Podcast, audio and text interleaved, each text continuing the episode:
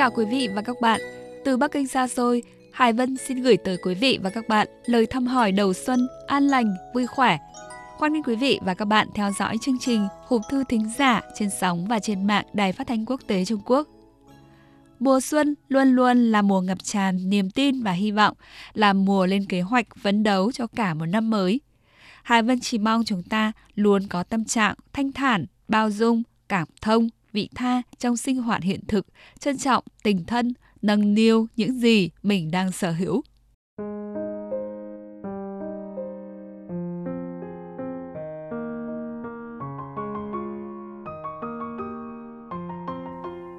Vào giờ này tuần trước, chương trình hộp thư xoay quanh chủ đề Ngày Quốc tế Phụ nữ mùng 8 tháng 3 và giải đáp những vấn đề liên quan đến sức khỏe của chị em phụ nữ theo yêu cầu của thính giả và bản đọc. Theo nghiệm chứng và quan niệm ngày nay, sức khỏe con người không chỉ giới hạn ở thân thể, ở các cơ quan nội tạng trong cơ thể mà còn bao gồm cả tâm lý nữa. Nghiên cứu cho biết, nhiều nguồn bệnh đều do tâm lý không lành mạnh có con người gây nên. Do vậy, luôn giữ cho mình có tâm trạng vị tha và bao dung sẽ có lợi cho sức khỏe. Nhưng trong thực tế, tồn tại hiện tượng tương đối phổ biến đó là rất nhiều người, không chỉ chị em phụ nữ mà ngay cả phái mày dâu thường hay phương hại đến người thân nhất của mình. Do vậy mà dễ dẫn đến tâm trạng bực bội không vui, gây ảnh hưởng bất lợi cho sức khỏe. Sau đây Hải Vân xin phân tích và chia sẻ với các bạn để chúng ta cùng động viên và khắc phục. Theo Hải Vân thì có lẽ do những nguyên nhân sau đây dẫn đến tâm trạng bực bội không vui. Trước hết, người thân trong gia đình gần gũi với mình nhất, luôn quan tâm mình nhất, nhưng lại rất dễ phương hại lẫn nhau về tinh thần.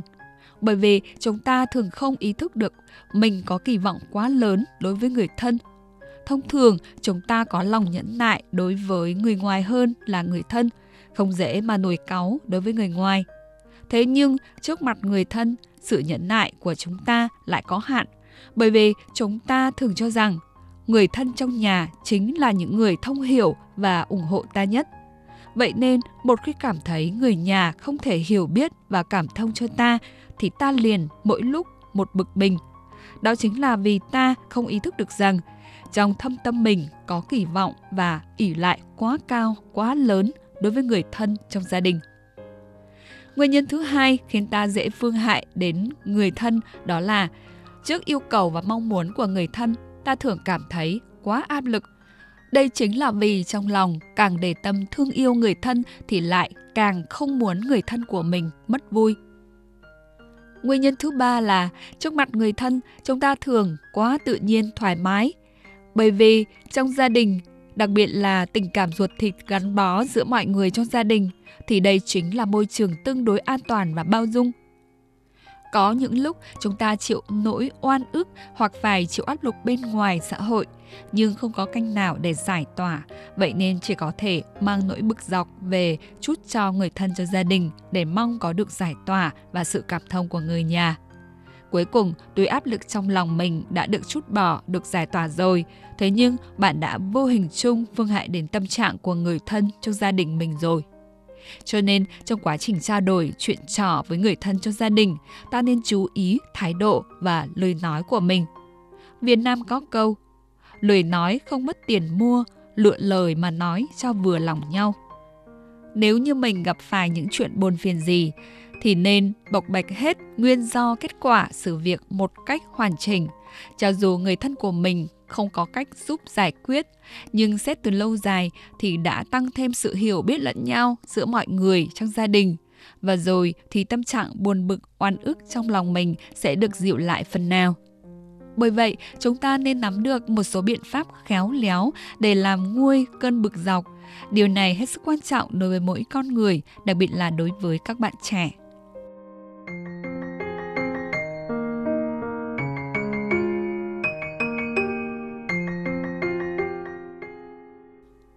Sau đây, Hải Vân xin chia sẻ một số biện pháp giúp giải tỏa nỗi bực dọc để các bạn tham khảo nhé. 1. Bình tâm tĩnh khí. Khi nói năng nên hạ thấp giọng, cần nói năng chậm rãi, ôn tồn. 2. Khi người thân lên cơn giận, ta nên lặng yên lắng nghe. Đặc điểm khi nổi giận, thường chỉ bốc lên trong chốc lát. Sau khi nổi cáo rồi, mâu thuẫn trong lòng họ được giải quyết tương đối dễ dàng. 3. Đánh trống lảng sự chú ý của người đang bực dọc. Phải đánh trống lảng phân tán sự tập trung để tránh phải nghe lời ăn tiếng nói đang bực bội, gay gắt của đối phương, nên chủ động làm dịu căng thẳng, tránh khiến cho xung đột trở nên xấu đi. 4. Thay đổi góc độ, suy nghĩ nguyên nhân lý do gây nên bực dọc của đối phương. 5. Nên bắt đầu từ hôm nay ngay bây giờ, hãy cư xử ôn tồn hơn với người thân trong gia đình.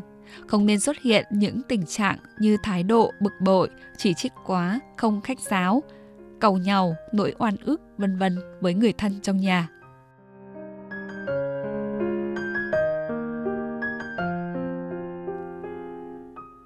Vào phần cuối của chương trình, mời quý vị và các bạn thưởng thức thơ lồng nhạc nhan đề Không nên phương hại người mà bạn thân yêu.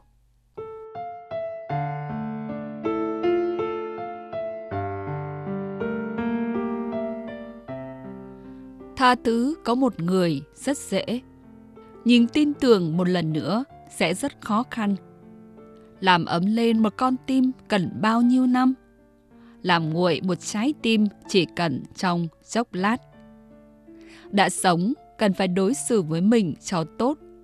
Đừng mờ khúc nhạc rót vào dòng đời người khác. Bất kể đó là tình bạn hay là tình yêu. Bạn đến rồi, tôi vồn vã ôm bạn. Bạn ra đi, tôi buông tay thản nhiên. Những gì không thuộc về của tôi tôi không đoái hoại đến. Thời gian thay đổi, con người đổi thay. Có những việc cho dù chúng ta rất cố gắng, cũng không thể trở về với trước nữa. Thà bị hiểu lầm cũng không cần giải thích. Tin hay không cũng chỉ trong duy tư bạn. Người hiểu bạn cần chi phải đi giải thích. Tôi hướng về cõi lòng, không nhớ những gì được hay mất. Đôi khi thế giới này rất to lớn, đến nỗi chúng ta suốt đời cũng không gặp nhau. Đôi khi thế giới này rất nhỏ, nhỏ đến nỗi vừa ngẩng đầu đã thấy nụ cười của bạn. Cho nên, hễ gặp nhau nhất định cần cảm kích. Khi đã có nhau, mời bạn nên trân trọng. Khi quay mình, mời bạn nên trang nhã. Khi tạm biệt, nhất định nên mỉm cười. Bởi vì hễ quay mình, rất có thể suốt đời sẽ không bao giờ gặp lại nữa. Các bạn thân mến, hộp thư kỳ này xin tạm khép lại tại đây. Chúc các bạn một tuần mới thuận lợi và vui vẻ.